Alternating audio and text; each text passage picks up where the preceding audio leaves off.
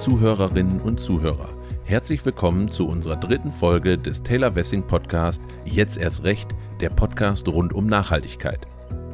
In diesem Format sprechen die Expertinnen unserer Taskforce CSR ESG mit Gästen aus Wirtschaft, Wissenschaft und Politik über verschiedene rechtliche Themen rund um das Thema Nachhaltigkeit.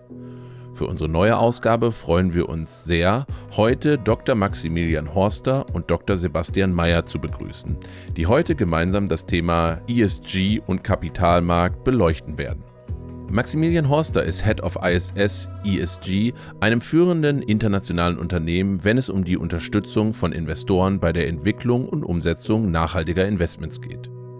Sebastian Bayer ist Rechtsanwalt bei Taylor Wessing und berät insbesondere börsennotierte Unternehmen und andere Kapitalmarktteilnehmer bei strategischen und individuellen Fragen zum Thema ESG. Und damit übergebe ich das Wort an unseren Gastgeber Sebastian. Ja, vielen Dank, lieber Max, für deine einleitenden Worte. Ein herzliches Willkommen zu unserem heutigen Podcast in unserer Podcast-Serie Jetzt erst recht. Wir widmen uns heute mal dem Thema ESG und Kapitalmarkt. In dem Zusammenhang habe ich Dr. Maximilian Horster hier heute bei mir zu Gast, Head of ISS ESG, der uns heute mal ja ein paar Einblicke aus seiner Perspektive geben möchte. Herr Horster, ähm, Ihr Unternehmen verfügt über rund 400 Mitarbeiter global, davon rund 180 ESG-Analysten und sie beraten rund 800 Kunden, insbesondere Investoren bei ihren Entscheidungen, bei ihren Investitionsentscheidungen, ihren Einschätzungen auch zum Thema ESG. Das Thema ESG hat ja eine unheimlich dynamische Entwicklung verzeichnet, gerade auch in den letzten Jahren in der öffentlichen Wahrnehmung zum einen, aber zum anderen auch ähm, auf den Kapitalmärkten. Wenn ich die Gelegenheit habe, mich mal zu dem Thema zu äußern, dann sieht man immer weit aufgerissene Augen und teilweise auch rollende Augen. Ja, es ist immer so 50-50 ungefähr. Vielleicht können Sie einfach mal aus Ihrer Perspektive ein paar Worte dazu sagen, warum dieses Thema ESG so wichtig ist und warum es auch als so bedeutsam wahrgenommen wird heutzutage. Ja, vielen herzlichen Dank. Also erstmal herzlichen Dank für die Einladung. Man sieht, wie das Thema ESG zurzeit durch die Decke schießt daran, dass ich die Zahlen, die Sie gerade über unser Unternehmen genannt haben, mit denen vergleiche, wie sie heute sind. Ja, das hat sich also im letzten Jahr ganz schön verändert. Wir sind inzwischen über 600 Mitarbeiter, die allein in dem ESG-Bereich unseres Unternehmens arbeiten. Wir haben weit über 1000 Kunden und die sind tatsächlich ausschließlich aus der Finanzindustrie. Ja, das heißt, wir arbeiten mit Investoren und die beschäftigen sich in der Tat ganz massiv mit der Frage, nach ESG in ihrem Portfolio. Und ich kann da gleich nochmal drauf eingehen, was das bedeutet, denn das heißt für unterschiedliche Marktteilnehmer unterschiedliches. Aber zunächst mal zu Ihrer Frage, wo kommt das eigentlich her? Ist das neu? Das ist nicht neu. Ja. Wir machen das in der Tat seit fast 30 Jahren, dass wir Unternehmen auf ihre Umwelt-, Sozial- und Governance-Aspekte hin untersuchen und diese Informationen Finanzmarktteilnehmern zur Verfügung stellen. Was sich geändert hat, ist das Profil der Finanzmarktteilnehmer, die sich dafür interessieren.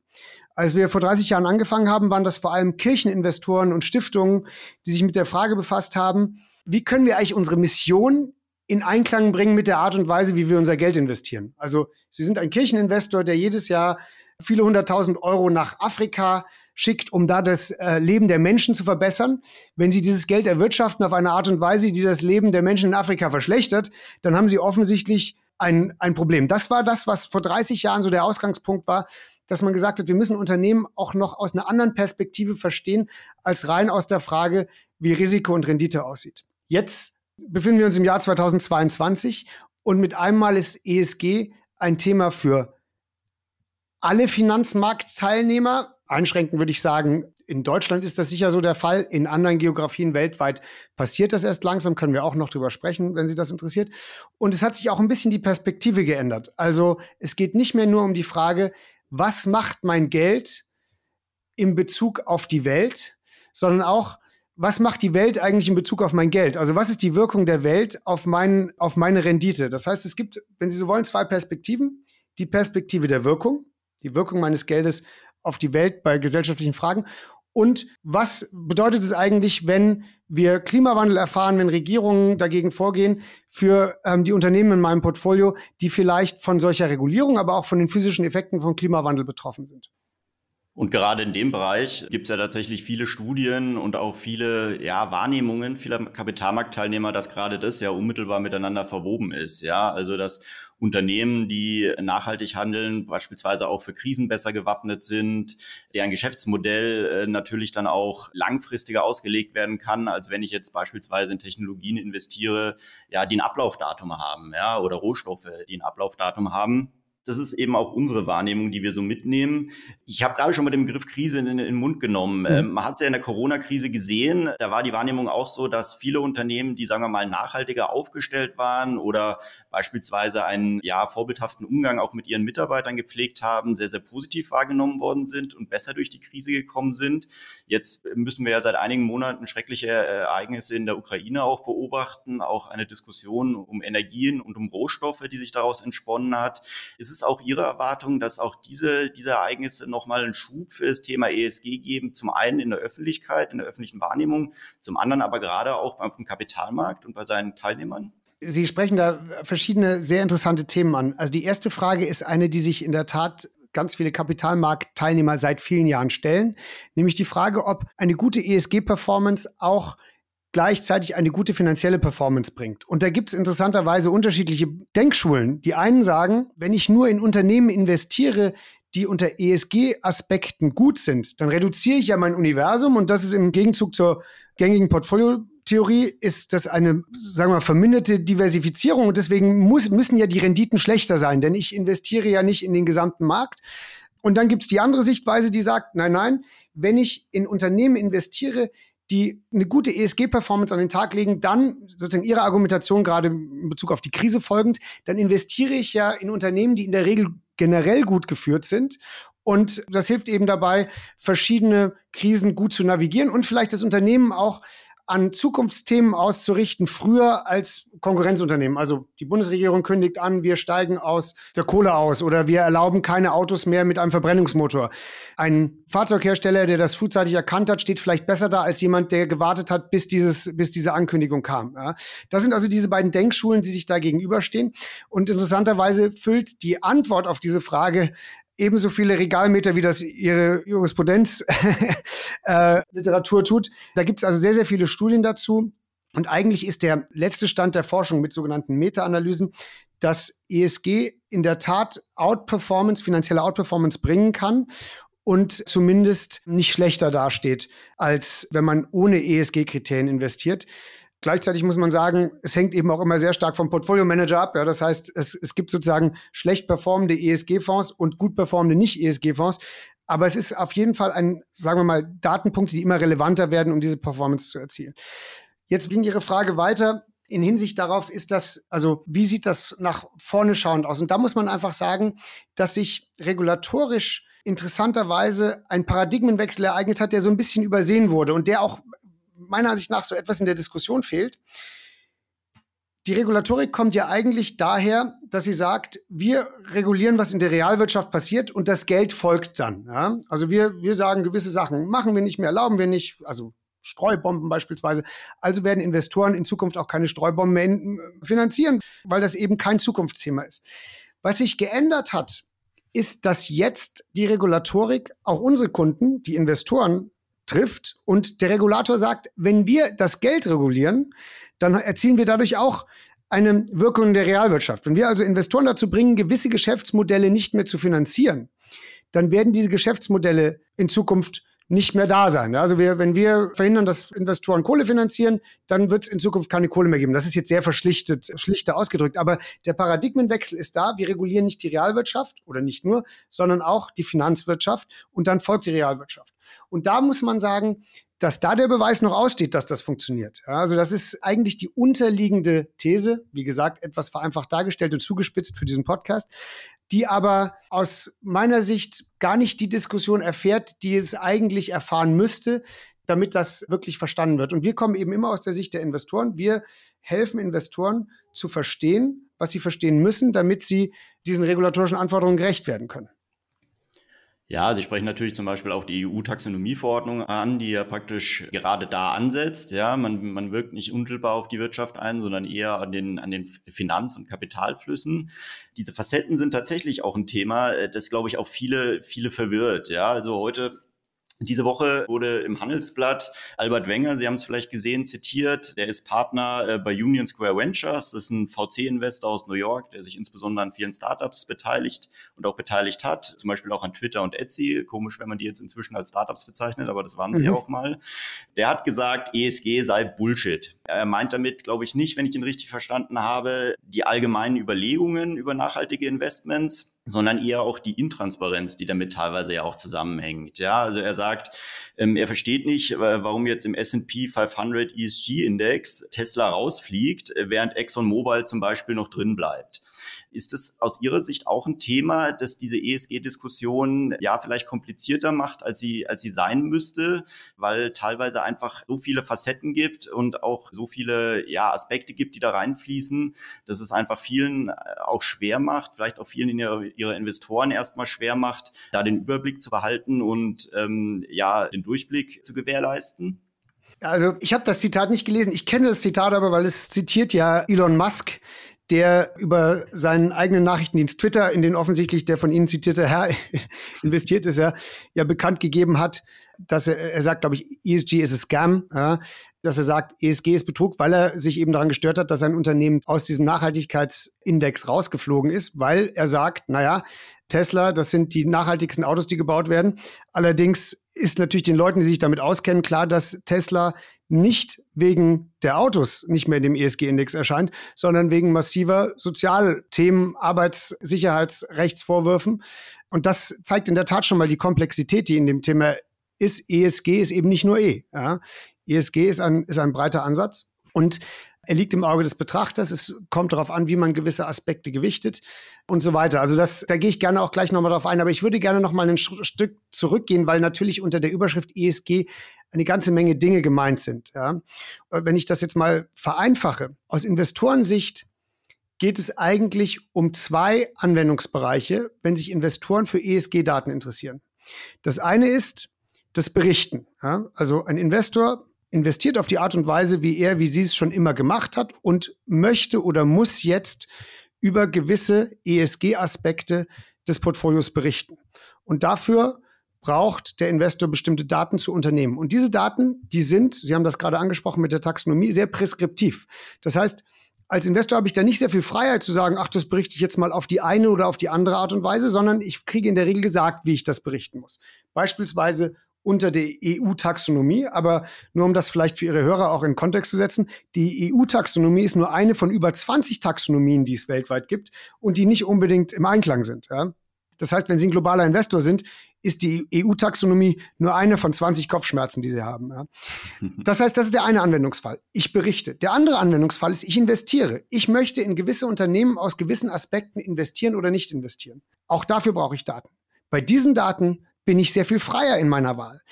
Ich nutze das vielleicht sogar, um einen Vorsprung gegenüber meiner Konkurrenz zu bekommen, also anderen Investoren, weil ich sage, in der Art und Weise, wie ich ESG begreife, da lege ich meine DNA rein. Ja, und da ist vielleicht für mich Umwelt wichtiger als gewisse Sozialaspekte. Da spielen vielleicht regionale Nuancen eine Rolle. Also Modern Slavery, also die moderne Form von Sklaverei, von, von Menschenausbeutung, spielt eine Riesenrolle in Australien. Ja?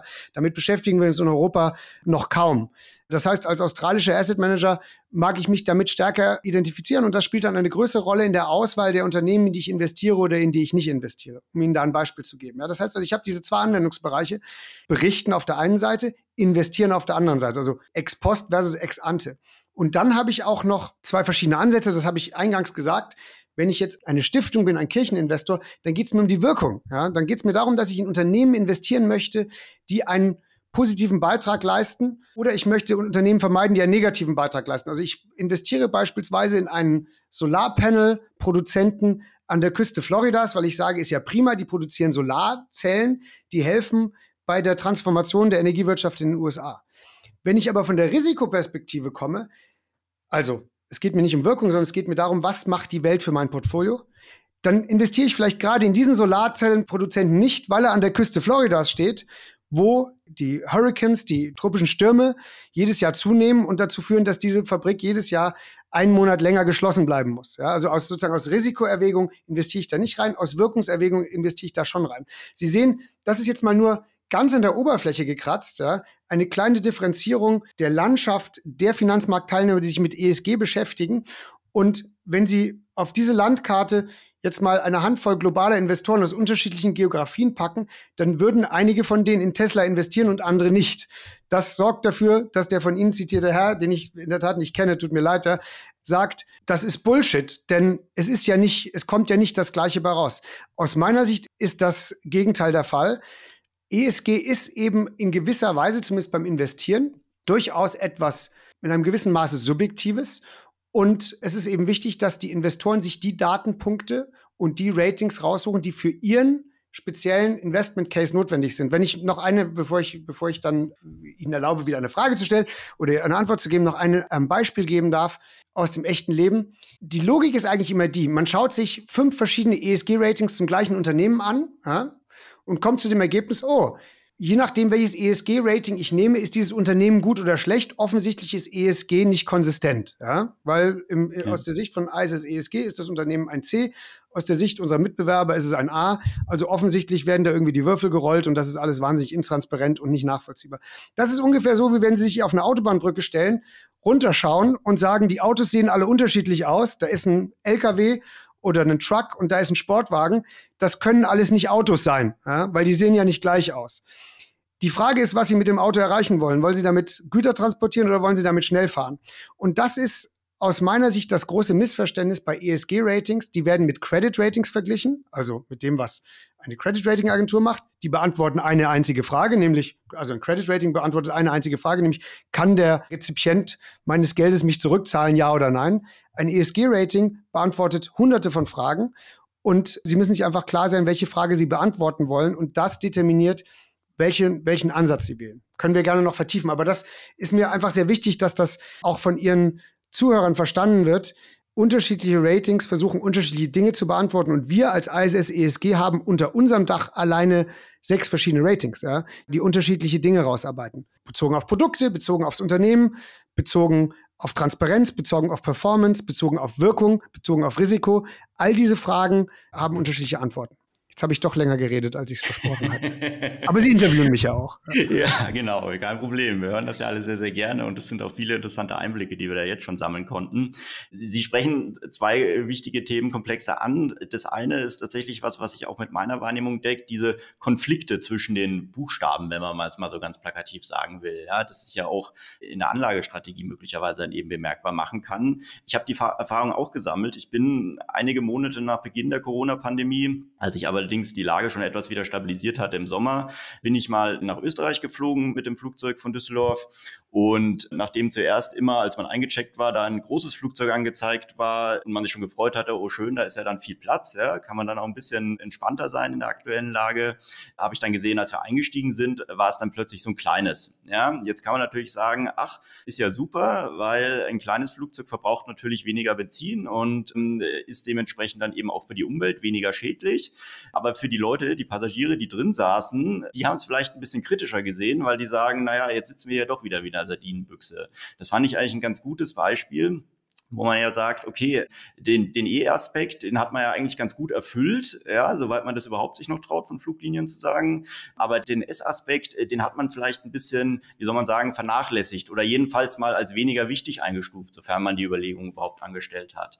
Und da ist es mir eigentlich auch zum ersten Mal so richtig präsent geworden, dass man durchaus ja diese, diese Aspekte, diese zahlreichen, die ESG ja immer auch aufwirft, ganz unterschiedlich gewichten kann. Also zum einen als Unternehmen, zum anderen natürlich auch als Investor, der möglicherweise sogar in dem Beispiel, das Sie genannt haben, ja überlegt, was er unter dem Aspekt Environment ähm, als wichtiger einschätzt. Das Produkt, äh, das hergestellt wird und was auf lange Sicht sicherlich einen positiven Effekt haben kann oder die Rahmenbedingungen, unter denen das dann entsteht, richtig?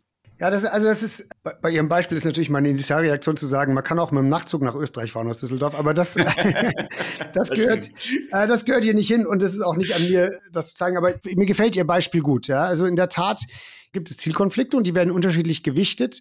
Und je nachdem, wie sie gewichtet werden, ist das Ergebnis des Ratings. Wenn ich sie nochmal an die Hand nehmen darf und in die Schuhe der Investoren setzen, dann stelle ich fest, dass es zwei gegenläufige Trends gibt bei Investoren. Der eine Trend ist zu sagen, wir brauchen harmonisierte ESG-Ratings, die alle zum gleichen Ergebnis kommen. Also wenn ich durch mein ESG-Rating die äh, Firma X ansehe, dann muss das das gleiche sein wie bei dem ESG-Rating, was ich von der Konkurrenz beziehe. Das sind in der Regel die Wünsche von Investoren, die relativ neu an dem Thema dran sind und sagen, das kommt jetzt auf uns zu, wir müssen damit umgehen. Die, die sich schon eine Weile damit beschäftigen, da ist der Trend eigentlich gegenläufig. Die nehmen von uns oft gar nicht das aggregierte Rating, also das C, das B, was auch immer da rauskommt, sondern die disaggregieren das. Wir nennen das Indicator Shopping. Ja, die, gehen, die nehmen sozusagen die darunterliegenden Indikatoren, hunderte von Indikatoren, nehmen die auseinander und gewichten die neu und sagen, für uns ist vielleicht das Thema Diversity wichtiger, als das in dem Rating zurzeit reflektiert ist. Also das muss ich vielleicht noch dazu sagen. Die Gewichtung dieser einzelnen Indikatoren ist in unserem Rating sektorspezifisch. Ja? Das heißt, mhm. es gibt also Sektoren, in denen spielt das Thema Arbeitsnormen eine größere Rolle als in anderen oder, oder Energie. Und dann haben wir auch noch sektorspezifische Indikatoren. Das heißt, wir würden uns eben bei einem Energieversorger anschauen, wie die Energie hergestellt wird. Das ist aber für einen Automobilproduzenten irrelevant. Ja? Das heißt, unsere Kunden schauen sich das an, wie wir das aufbauen. Das ist auch völlig transparent. Also das ist ja auch manchmal so ein Vorwurf, dass sei eine Blackbox. Das ist zumindest bei uns überhaupt nicht so. Ja, das können Sie genau sehen. Jedes Unternehmen mhm. sieht genau, welcher Indikator mit welcher Gewichtung da reingeflossen ist und kann sich daran reiben. Unsere Investorenkunden tun das auch und sagen, für uns ist das auf andere Art und Weise wichtig. Das heißt, die bauen das auseinander und setzen es dann neu zusammen in der Art und Weise, wie sie das Thema ESG begreifen. Ja, aber sie werden nicht aus der Komplexität herauskommen, dass sie in irgendeiner Form eine Gewichtung vornehmen müssen. Ja, und sie werden immer gewisse Zielkonflikte haben. Und die Taxonomiedebatte aus dieser Woche, ich weiß nicht, wann Ihre Hörer das hören, aber diese Woche, diese Kalenderwoche hat das Europäische Parlament entschieden, dass Gas und Nuklearenergie in der Taxonomie als positiv gesehen werden. Und das ist also auf, auf große gesellschaftliche Debatten gestoßen. Ähm, da sehen Sie schon so einen Zielkonflikt. Ja? Also aus deutscher Sicht, sagen wir mal aus Mainstream-Gesellschaftssicht in Deutschland, ist Atomenergie nichts, was unter den Bereich Nachhaltigkeit fallen sollte. Und aus französischer Mainstream-Sicht ist Gas nichts, was unter äh, Nachhaltigkeit fallen sollte. Und aus deutscher Sicht ist das eben eine Brückentechnologie, die man braucht, um die Transformation hinzubekommen. So die, so die Argumentationslinien. Und man hat sich dann eben darauf geeinigt, dass beides unter dem Aspekt Nachhaltigkeit als okay gewertet wird. Und das zeigt Ihnen also, sagen wir mal schon mal, in, im kleinsten Raum, in einer homogenen Gruppe wie der Europäischen Union, ja, wie, wie massiv das schon läuft, wenn Sie das erweitern, dann sind diese Konflikte noch sehr viel ausgeprägter, weil sie in andere Kulturkreise kommen, in denen andere Themen eine Rolle spielen. Ich kann Ihnen da ein paar Beispiele nennen, das ist vielleicht interessant für Ihre Hörer. Es gibt das Thema der sogenannten Gender Affirmation, also der, der Veränderung durch, durch chirurgische Eingriffe und durch Hormone von, von Geschlechtlichkeit bei Individuen. Und es gibt Investoren, die sehen das als etwas Positives, weil sie sagen, das stärkt sozusagen unsere Diversitätsaspekte. Es gibt Investoren, die sehen das als etwas Negatives, also gerade in, in manchen Ländern, also beispielsweise die katholischen äh, Bischöfe in den USA, ja, die United States äh, mhm. äh, Catholic Conference of Bishops, die sagt, das ist etwas, wo wir nicht rein investieren wollen, weil, weil das unseren ethischen Überlegungen zuwiderläuft. Und so haben sie also so einen ethischen Zielkonflikt. Das ist aber auch politisch abgebildet. Wenn Sie heute die Diskussion ansehen, die in Texas passiert, in den USA, dann sehen Sie, dass der Staat Texas darauf drängt, dass die staatlichen Gelder in Texas nicht gemanagt werden von Investoren, die eine kritische Sichtweise auf fossile Energien haben, weil sie sagen, Texas ist ein Staat, der auf fossilen Energien basiert, da hängen viele Arbeitsplätze dran. Wir geben unsere Gelder nicht in die Hände von Asset Managern, die die fossile Energien als kritisch sehen. Das heißt, eine Gegenbewegung zu dem, was wir in Europa sehen. Ja? Basiert mhm. übrigens auf den gleichen Daten. Das heißt, auch da sehen Sie immer noch in einem kulturell relativ homogenen Kreis Zielkonflikte. Jetzt gibt es das Thema des Islamic Finance, ja, da gibt es also ethische Investments unter islamischen theologischen Aspekten, die natürlich wieder anders laufen, als das in einem christlichen Kulturkreis ist und so weiter. Ja. Das heißt, je weiter das Thema ESG um die Welt wandert, und das tut es gerade in Asien, in Lateinamerika und so weiter, desto mehr werden wir diese Konflikte sehen, wo Finanzmarktteilnehmer auf keine Weise bei den gleichen Themen zu gleichen Ergebnissen kommen. Das heißt, es ist möglicherweise auch ein Thema, was beispielsweise ein CEO oder ein CFO ähm, auf dem Schirm haben muss, wenn er eine Investoren-Roadshow macht, äh, dass er sich vielleicht auch genau äh, nochmal ansieht, mit wem er da spricht und nicht jeder Investor praktisch dieselbe Brille aufhat ähm, und dieselben Prioritäten setzt, auch in diesem Zusammenhang. Ja, also ich kann mich jetzt nicht in, in, einen, in einen CEO oder CFO bei der Roadshow versetzen, aber ich denke, dass bei diesen Themen durchaus man auf unterschiedliche Meinungen trifft. Die Themen sind interessanterweise die gleichen, aber die Konklusio ist es nicht notwendigerweise. Ja? Oder sagen ja. wir mal, die Themen sind nicht überall die gleichen, aber sie, sie sind oft sehr ähnlich. Aber es kommen eben unterschiedliche Investoren da auch zu unterschiedlichen Sichtweisen. Das ist auch der Grund, warum wir als Datenanbieter da eigentlich agnostisch sein müssen, weil unsere Daten eben auf unterschiedliche Arten und Weisen verwendet werden können und verwendet werden. Wie sieht es denn eigentlich aus mit der, mit der Bereitschaft der Unternehmen, da auch mit, äh, mit Ihnen da auch zusammenzuarbeiten? Also es gab ja immer viele Diskussionen, auch um Ihren Arm äh, von den Stimmrechtsberatern oder ähnlichen Unternehmen. Da hieß es immer, naja, die sitzen eben in ihrem Elfenbeinturm, ziehen sich da Daten, äh, schauen sich Berichte an und stricken da eben das raus, was sie dann eben für richtig halten. Gibt es da auch einen Dialog, der da mit den Unternehmen stattfindet?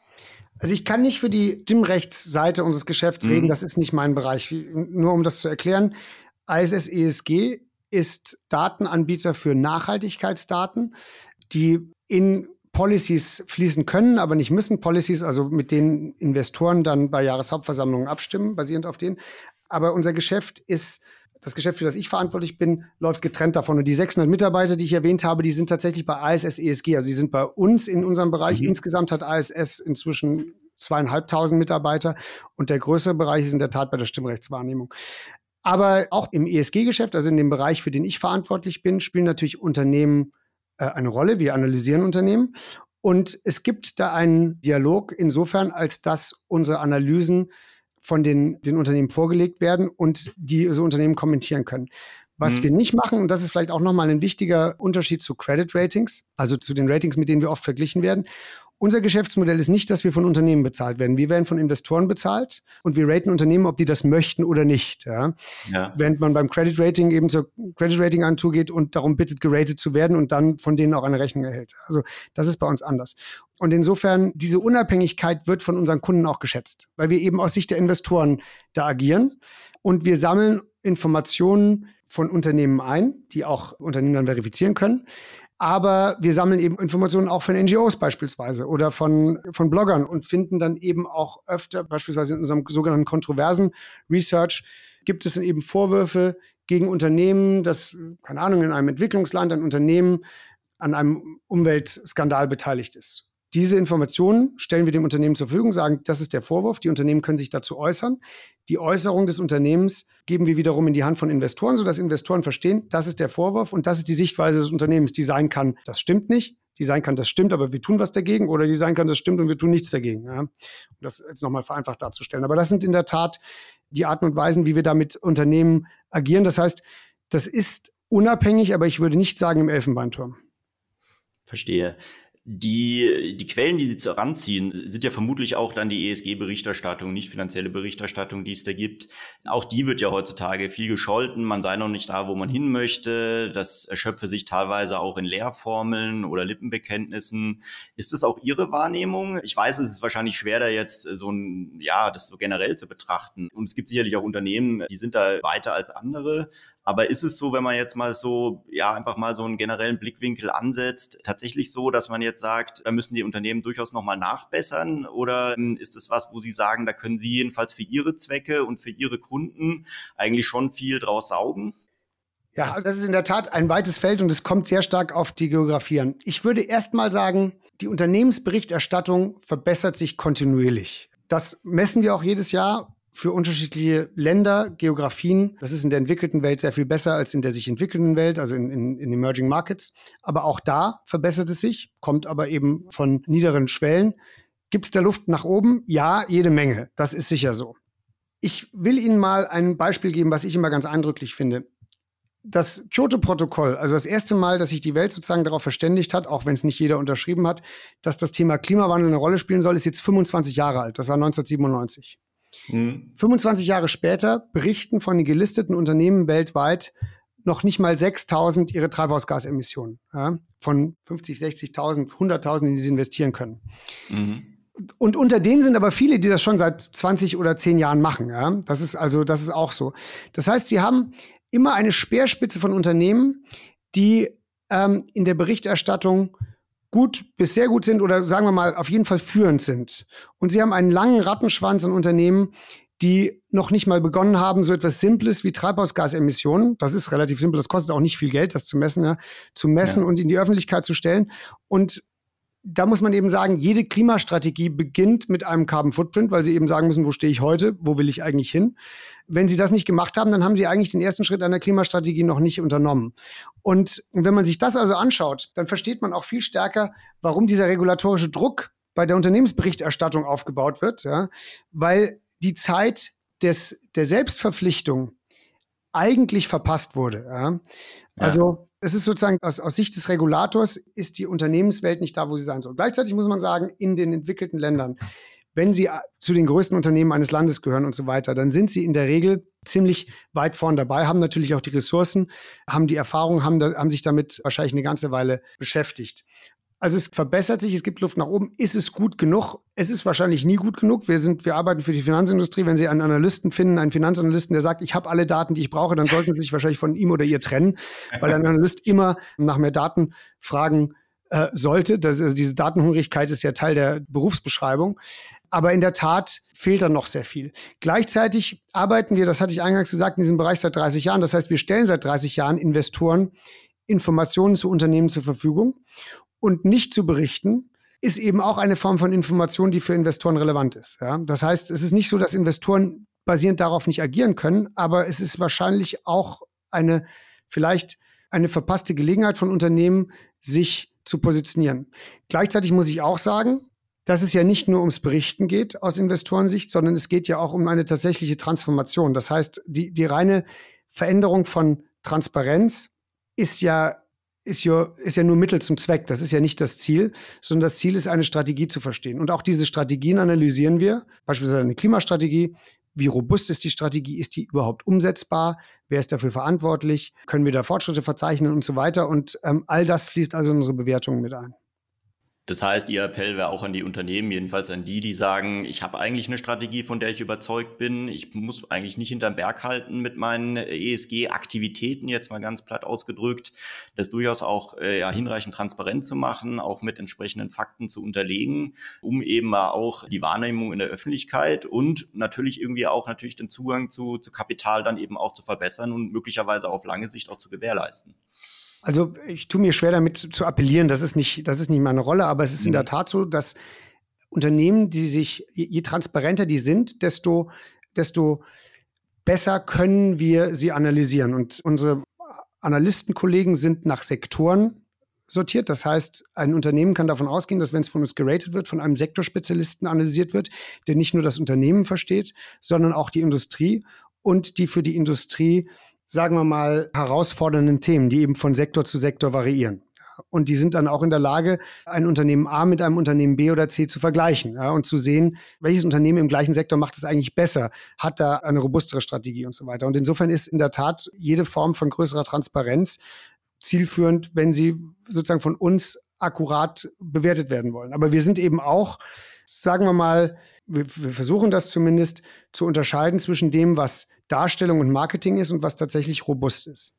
Sie haben zwei Aspekte angesprochen, die ganz, glaube ich, in der ESG-Debatte auch immer sehr, sehr wichtig sind oder jedenfalls immer eine Überlegung auch wert sind. Selbstregulierung und Transparenz. Wenn man über dieses Begriffspaar redet, dann kommt man in Deutschland äh, jedenfalls als, als Berater, als Rechtsberater auch immer zum deutschen Corporate Governance Codex. In anderen Ländern gibt es ähnliche Kodizes. In Deutschland läuft es ja so, dass es diesen Kodex gibt. Der wird immer so ungefähr ja alle ein, zwei Jahre aktualisiert und Vorstand und Aufsichtsrat von börsennotierten Unternehmen müssen einmal im Jahr eine sogenannte Entsprechenserklärung abgeben, indem sie praktisch offenlegen, äh, welchen Empfehlungen des Kodex sie gefolgt sind, vor allem auch nicht gefolgt sind und warum sie denen nicht gefolgt sind. So, jetzt ist Anfang der vergangenen Woche, Ende Juni, der neue deutsche Corporate Governance Codex rausgekommen. Der insbesondere auch diesen Aspekt Nachhaltigkeit sehr in den Fokus genommen hat. Er spricht beispielsweise jetzt davon, Nachhaltigkeitsaspekte mögen bei Strategie und Planung des Unternehmens durch den Vorstand berücksichtigt werden. Interne Kontrollsysteme sollen auch nachhaltigkeitsbezogene Ziele im Blick behalten. Und das Kompetenzprofil des Aufsichtsrats soll auch über Fragen, die für, also Nachhaltigkeitsfragen, die für das Unternehmen bedeutsam sind, ähm, eine entsprechende Expertise aufweisen. Also es soll praktisch einen speziellen Nachhaltigkeitsexperten zugeschnitten auf das Unternehmen geben. Wie viele Angebote haben Sie denn schon bekommen, Herr Horster, in deutsche Aufsichtsräte gewählt zu werden? ich habe ich hab, äh, tatsächlich, wurde ich schon mal gefragt, ja, aber jetzt nicht von, von einem großen Unternehmen, aber das ist was, was wir nicht machen können. Ja? Also mhm. wir, wir, sind ein, ein Ratinghaus, was Unternehmen ratet. Äh, da wäre es skurril, wenn ich selber in einem Unternehmen Aufsichtsrat auftauchen würde, was von uns geratet wird. Also das wäre nicht nur skurril, das wäre, ähm, wäre ein großer Interessenskonflikt. Und wir sind ja ein Governance-Haus, also wir passen da schon sehr auf, dass da die, dass da die Linien eingehalten werden. Ja.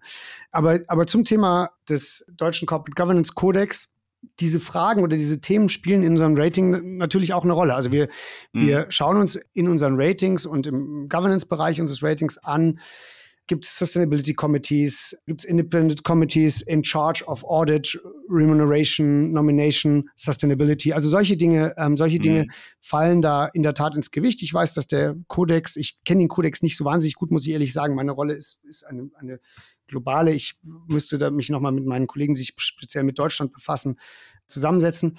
Aber ich weiß, dass das ja eine Empfehlung ist und gleichzeitig gibt es aber ja auch für den deutschen Markt relevant alle möglichen Bestrebungen, die über die reine Empfehlung hinausgehen. Ja, und es gibt ja auch weitere Initiativen, also Stichwort EFRAG. Sie wissen vielleicht, dass die, dass, dass in Frankfurt jetzt der neue Hauptsitz des ISSB ist. Das ist also das International Sustainability Standards Board, ja, also ein, ein mhm. Board, was sozusagen eine Baseline etablieren möchte für die Berichterstattung zu Nachhaltigkeit ähnlich wie das International Financial Reporting Standards gibt, soll es eben jetzt Sustainability Standards geben.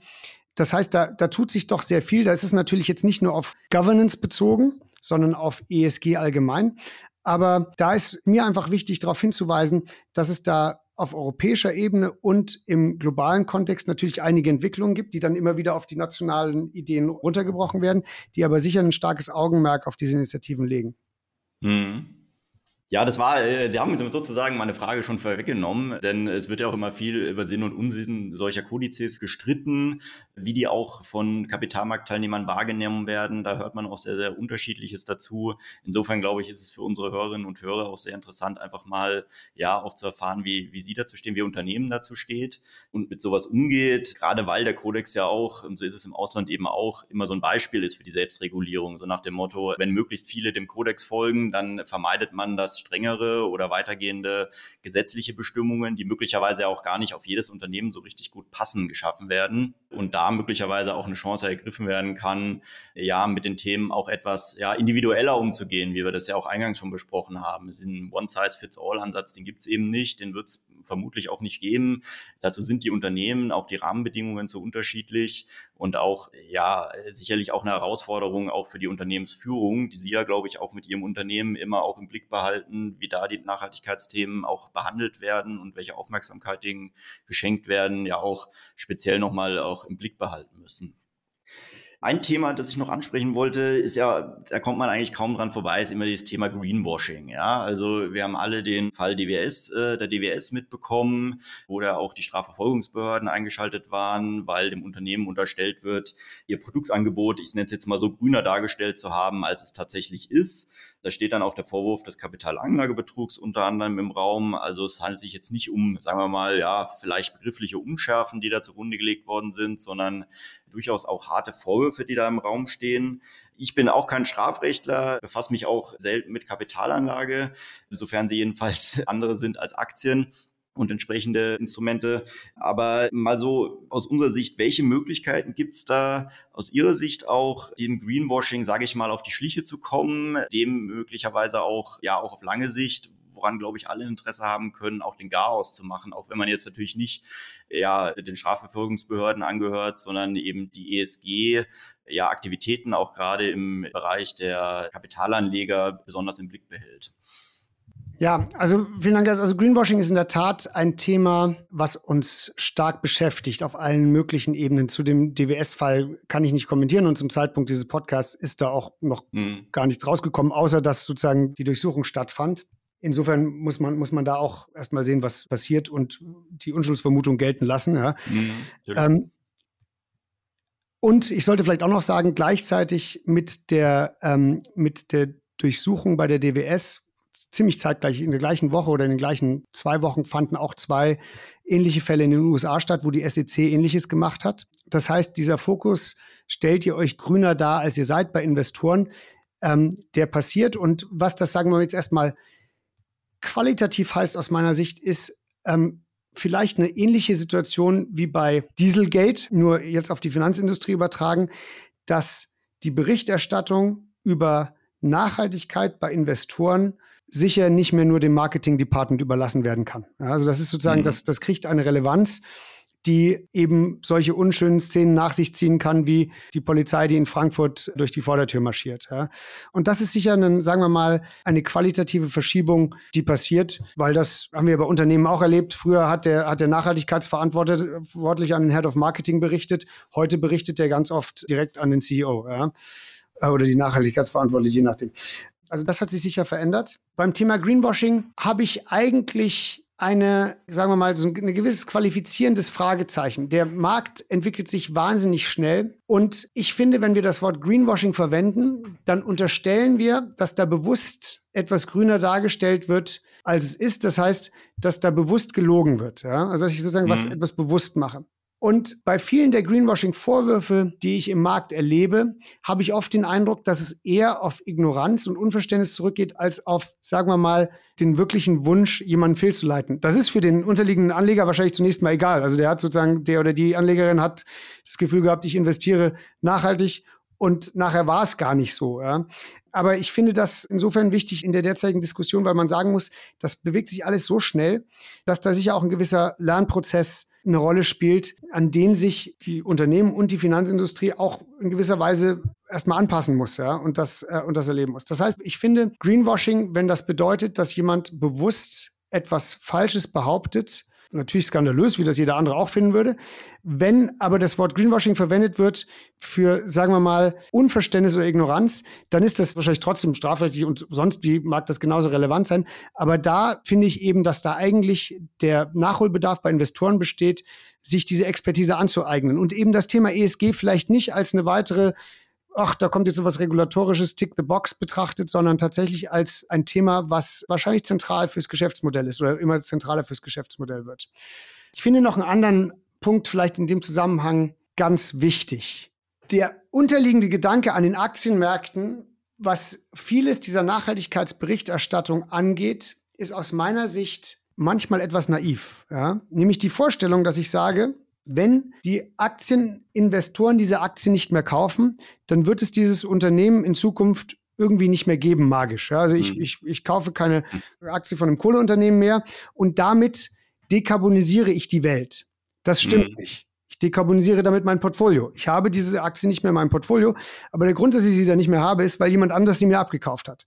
Ja? Mhm. Das heißt, die Vorstellung, dass ich basierend auf der Taxonomie oder auf jeglicher anderer methodischen Ansatz durch den Verkauf oder den Kauf einer Aktie der Welt helfe oder der Welt schade, ist ein großes Missverständnis. Indirekt mag das irgendwie so sein, dass ich eben ein Signal in den Markt sende und sage, ich, ich kaufe ein gewisses Unternehmen nicht mehr und ich sage dazu warum. Ja.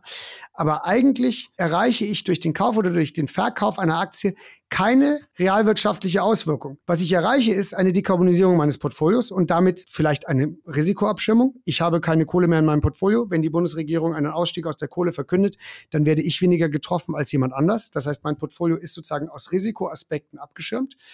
Aber es das heißt nicht, dass weil ich die Aktie verkaufe, das Kohleunternehmen sagt, oh, der Max hat seine Aktie verkauft, jetzt werde ich mal mein Geschäftsmodell ändern. Das passiert nicht, denn die Aktie wird eben woanders gekauft. Und da ist eben aus meiner Sicht wichtig, dass man diese Daten- und Berichterstattung nicht im luftleeren Raum betrachtet, sondern verknüpft mit Stewardship, ja, also mit dem, mit dem Thema, was Sie vorhin auch angesprochen haben, nämlich mit der Idee, dass man sagt, ich benutze diese Informationen für Engagement, ich setze mich mit dem Unternehmen auseinander und das ich in meinem Portfolio halte und befrage es zu seiner Klimastrategie und diskutiere, wie das vielleicht aus meiner Sicht wünschenswert erreicht werden kann.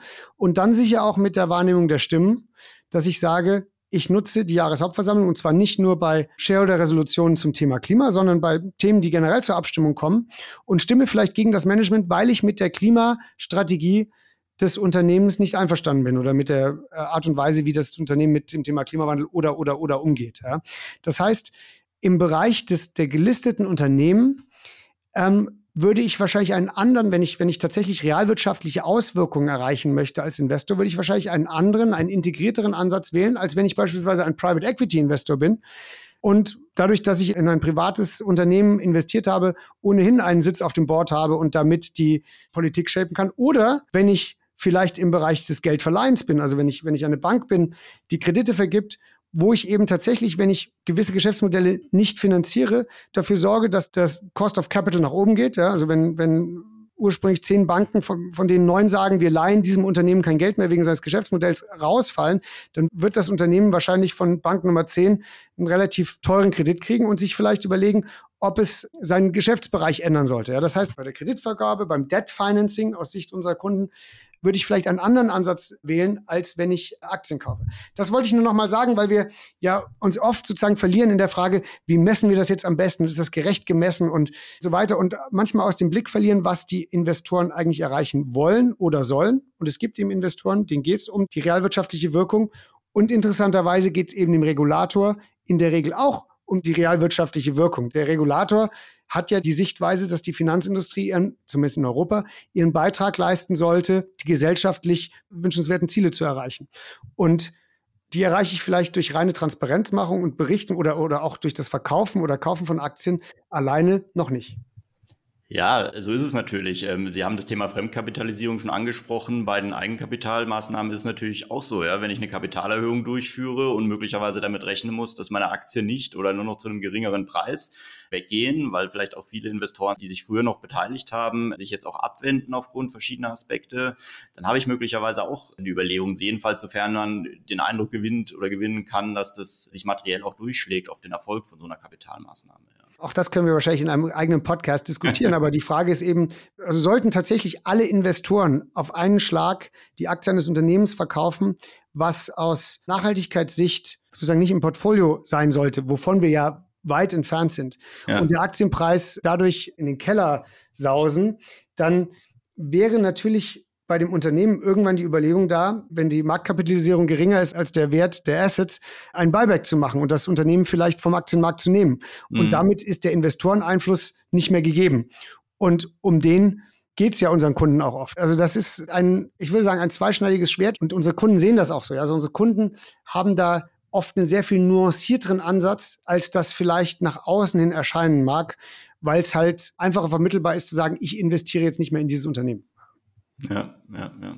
Aber auch hier sehen wir in dem Bereich, auch im Bereich Greenwashing, über das wir gesprochen haben, dass eben viel, möglicherweise jedenfalls einfach noch mit einer mangelnden Greifbarkeit und einer sehr hohen Vielschichtigkeit auch des Themas ESG oder der ESG-Themen, muss man vielleicht richtigerweise sagen, auch zusammenhängt, die, ja, die teilweise auch Entscheidungen sowohl aus der Politik, aber auch von Unternehmen und der Wirtschaft ja fragwürdig erscheinen lassen, obwohl sie es vielleicht bei näherer Betrachtung nicht mehr in dem Maße sind. Das ist sicherlich immer gut und richtig, auch solche Themen äh, kritisch zu beäugen, ähm, hier auch eigene Überlegungen anzustellen, wie das ja auch ihre Investoren tun, auch eine Priorisierung, eine Gewichtung vorzunehmen, die ja vielleicht nicht unangreifbar sein mag, aber die durchaus was für sich haben mag auch und für sich hat, um diesem Thema ja letztlich näher zu kommen. Also das ist auch unsere Erfahrungen, wenn wir mit Vorständen, Aufsichtsräten reden. Eine Aufgeschlossenheit ist da, die Bedeutung wird auch erkannt, aber halt eben die, die Facetten, die sich stellen, ähm, die Maßnahmen, die vielleicht sinnvoll sind, auch zu ergreifen, nicht immer in dem Maße, ja, direkt zumindest erkannt werden, wie es vielleicht wünschenswert wäre oder wie sich es vielleicht eben auch nach, nach einigen Überlegungen eben dann auch anbieten würde. Es gibt auch inzwischen schon viele, die sagen, naja, Vorstände, Aufsichtsräte, die äh, Nachhaltigkeitsthemen nicht hinreichend im Blick behalten, die verstoßen möglicherweise gegen ihre Pflichten. Ja, das ist natürlich ein sehr, eine sehr gewagte Aussage, äh, die sich auch sehr äh, schwer so generalisierend betrachten lässt. Aber es ist sicherlich ein Thema, das man auch im Blick behalten sollte. Ihre Investoren, ihre Kunden tun das. Sie legen einen sehr genauen Fokus daraus an, sonst würden sie nicht auch auf ihre Dienstleistungen oder die Dienstleistungen ihres Unternehmens zurückgreifen. Dadurch geht natürlich schon eine gewisse Signalwirkung auch aus, denke ich, an die Unternehmen, die ja auch sagen müssen, naja, ich bin ja eben der in der Wertschöpfungskette, der eben auch produziert, der die Emissionen ausstößt oder eben auch nicht, ja. Und das ist sicherlich auch ein Thema, ähm, das sehr, ja, sehr, sehr schnell jetzt eben auch in den Führungsetagen, sage ich mal, ankommt. Das ist jedenfalls auch unsere Wahrnehmung aus der Beratungspraxis und was auf jeden Fall, wie man immer so schön neudeutsch sagt, here to stay ist, ja. Ja, ich greife greif mal so ein paar Sachen raus aus, den, aus, aus, äh, aus Ihrem Statement. Also vielleicht beginne ich hinten, here to stay. Das merken wir deutlich. Im Moment ist ja die Welt im Krisenmodus. Und ja. wären wir in einem solchen Krisenmodus vor sieben Jahren gewesen, wäre wahrscheinlich der Bedarf von Investoren nach ESG-Daten als erstes im Rotstift zum Opfer gefallen. Das sehen wir nicht. Im Moment ist das nicht der Fall. Und interessanterweise haben wir eben auch Antworten für einige der Krisen. Also als ein Beispiel liefern wir ja an Investoren Sanktionslisten. Ja, das heißt, die können also, in, wenn sie als Investor in 8000 Unternehmen investiert sind und mit einem Mal sagt die US-Regierung oder die EU, wir sanktionieren gewisse Unternehmen in Russland, können sie bei uns auf den Knopf drücken und dann sehen sie sofort, welche Unternehmen in ihrem Portfolio ähm, mit diesen Sanktionen belegt sind und vielleicht auch nicht in ihrem Portfolio sein sollten, weil sie vielleicht selber äh, Subjekt der Sanktionen sind. Also es gibt also, sagen wir, gewisse Krisen, wo das reinspielt und die Energiekrise, da liefern wir sicher auch Daten zu, aber und zwar in großen Mengen. Aber in der Vergangenheit wurde das eben als ein manchmal als ein Luxusthema gesehen, als ein Thema gesehen, um sich im Marketing zu positionieren. Und Marketing ist eben was, da kann man vielleicht ein bisschen Geld sparen, wenn es schlechter geht. Das ist nicht der Fall. Also das ist in der mhm. Tat, das ist in der Tat here to stay. Ich würde auch noch mal eine Lanze für Investoren brechen. Generell, ich stelle fest, dass die meisten unserer Kunden sehr viel sophistizierter mit den Daten und den Informationen umgehen, als das den Unternehmen manchmal bewusst sind, die das Gefühl haben, oh, wir werden da über einen Kamm geschert und wir werden da ungerecht betrachtet. Ich glaube auch, dass die Art und Weise, wie wir Unternehmen betrachten, sehr nuanciert ist und natürlich versucht, den Unternehmen gerecht zu werden in, in jeder Hinsicht ohne dass wir es sozusagen den Unternehmen jetzt wahnsinnig leicht machen würden. Das, das sehe ich schon auch. Aber ich glaube, dass da sozusagen auf der Anwendungsseite die Verwendung von Daten und wie sie dann auch zu Investitionsentscheidungen führt und so weiter, sehr viel nuancierter ist, als das manchmal von Unternehmen wahrgenommen wird, besonders wenn sie sich das erste Mal mit dem Thema befassen und das Gefühl haben, sie werden da bei einem Bereich ähm, in die Mangel genommen, wo sie vielleicht sich noch nicht wohlfühlen, wo vielleicht noch keine Sprechfähigkeit existiert. Ja. ja. Und da sollte ich vielleicht auch nochmal dazu sagen, gerade bei einer, bei einer deutschen Zuhörerschaft, unser Rating betrachtet auch die Größe des Unternehmens. Das heißt, es, wenn Sie ein kleines Unternehmen sind, wird von Ihnen nicht das Gleiche erwartet, wie wenn Sie ein Unternehmen sind, was sich eben eine Nachhaltigkeitsabteilung mit zehn Mitarbeitern leisten kann. Ja? Also ja. das ist diese, diese Dinge, das ist eben der Vorteil, dass wir das seit 30 Jahren machen und vielleicht auch der Vorteil, dass unser Rating in Deutschland entwickelt wurde, in, München unter dem Namen Ökon Research, dass wir uns mit diesen Herausforderungen schon lange auseinandersetzen, weil das kein neuer Kopfschmerz ist, sondern sich einfach die Zahl derer, die diesen Kopfschmerz haben, einfach im Moment rasant vergrößert. Ja. Lieber Horster, ich glaube, wir konnten heute viele ganz, ganz spannende Aspekte mitnehmen aus diesem Bereich, der, wie gesagt, äh, in aller Munde ist, in der öffentlichen Wahrnehmung, äh, im Kapitalmarkt ganz besonders natürlich auch. Das war sehr, sehr lehrreich, glaube ich, und hilfreich für viele unserer Hörerinnen und Hörer. Ich äh, darf mich ganz, ganz herzlich für das Gespräch bedanken. Wir sind ja schon oh, fast in Rekordzeit, eine Stunde jetzt schon dabei. Ich finde es ganz, ganz spannend, das Thema auch äh, mit Ihnen zu besprechen. Hat mir sehr, sehr Spaß gemacht. Ich hoffe Ihnen auch. Und sehr. prima. Äh, ja, vielleicht finden wir irgendwann mal die Gelegenheit zu einer Fortführung. Ganz herzlichen Dank auf jeden Fall und bis bald mal wieder. Vielen Dank an Sie und vielen Dank, ähm, dass Sie mich hier so in die Mangel genommen haben. Das hat großen Spaß gemacht. Alles Gute. Gerne. Bis bald.